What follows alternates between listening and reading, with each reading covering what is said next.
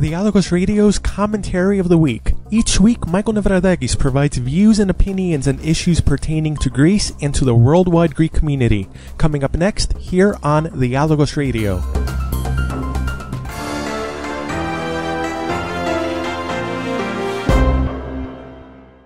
Over the past month, Greek Finance Minister Yanis Varoufakis has become an international media darling for his supposedly tough stance toward the European Union and the German government, his purportedly radical rhetoric, and his often flamboyant attitude. In the past few weeks, interviews with Varoufakis and features about him have appeared in seemingly every media outlet imaginable except ours. He has written a New York Times op-ed. Bernie Sanders has written an article in Truthout giving his blessings to the new and supposedly radical Greek government. A V for Varoufakis meme is making the rounds on the internet, while CNBC has described Varoufakis and Greek Prime Minister Alexis Tsipras as rebel leaders. If one cuts through all of this over-the-top hype and nonsense, however, what is the new government actually proposing? The answer to this question is that the new Syriza-led coalition government in Greece is proposing essentially more of the same. And by more of the same, what I mean is that they have officially proposed to maintain 70% of the existing memorandum agreements and austerity measures. Varoufakis has proposed to maintain a primary budget surplus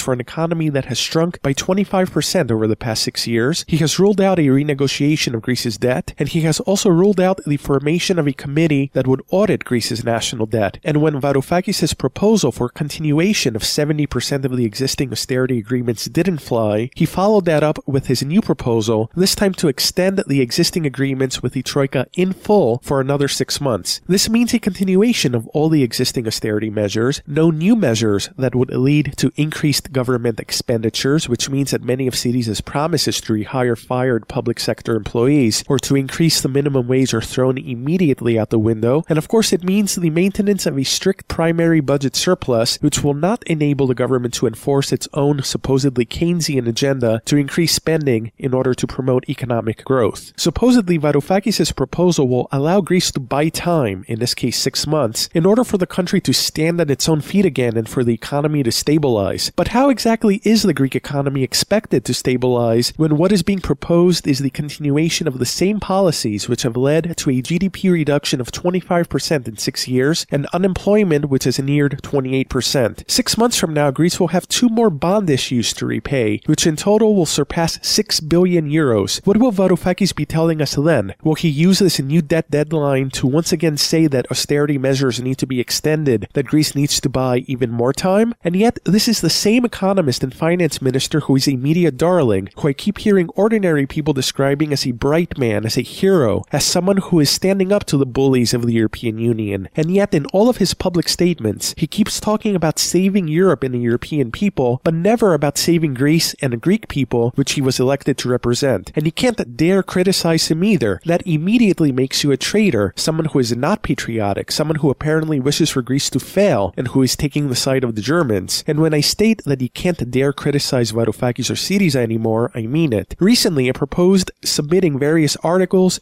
commentaries, and reports to outlets ranging from The Guardian to Democracy Now!, who have constantly featured stories about Syriza in recent weeks. They have not responded. Meanwhile, after being invited to participate in an NPR radio panel that would discuss Syriza and the ongoing political developments in Greece, I was then uninvited from the same panel and not given the opportunity to participate. Back at home in Greece, we've heard the oh so leftist Syriza government announced in the past couple of weeks a payment of the regressive unified property tax, which was introduced by the previous government and which until recently Syriza described as unconstitutional, is now a quote patriotic duty. And meanwhile, Syriza's much promised increase of the minimum wage has been pushed back to at least 2016. Syriza's most egregious move, however, has been its nominee for the presidency of the Hellenic Republic, Prokopis Pavlopoulos, who was almost immediately elected by the parliament with 233 votes in favor. Pavlopoulos is a member of the conservative New Democracy Party, was interior minister for the New Democracy government between 2004 and 2009, and he was at the helm at a time when his government was rocked by a number of major scandals, including the destructive 2007 forest fires in much of Greece and the police murder of an unarmed teenager in Athens in December 2008, leading to violent riots. Pavlopoulos is renowned for his corruption and patronage and is said to have hired well over 100,000 2,000 New Democracy supporters to various posts in the Greek public sector without going through the legally prescribed hiring and examination process. Pavlopoulos claims that his nomination was a surprise, but the facts state otherwise. In a surprise move, he did not declare candidacy with New Democracy for the January 25th parliamentary elections, and his own son, on his personal Facebook account, essentially stated that his father would be nominated several days before the official announcement was made by Syriza. Alexis Tsipras and other Syriza members and supporters have gone to creative lengths to excuse this nomination, stating the need for someone with a democratic background and broad political acceptance. These criteria, however, if they are even applicable to Pavlopoulos, are also certainly much more applicable to many other figures, including individuals who are not in politics and individuals who are on the left. The president is the one who will sign off on new laws and presidential decrees, and he is the political figure who will still be there even if the supposedly leftist government of Syriza collapses. His nomination by Syriza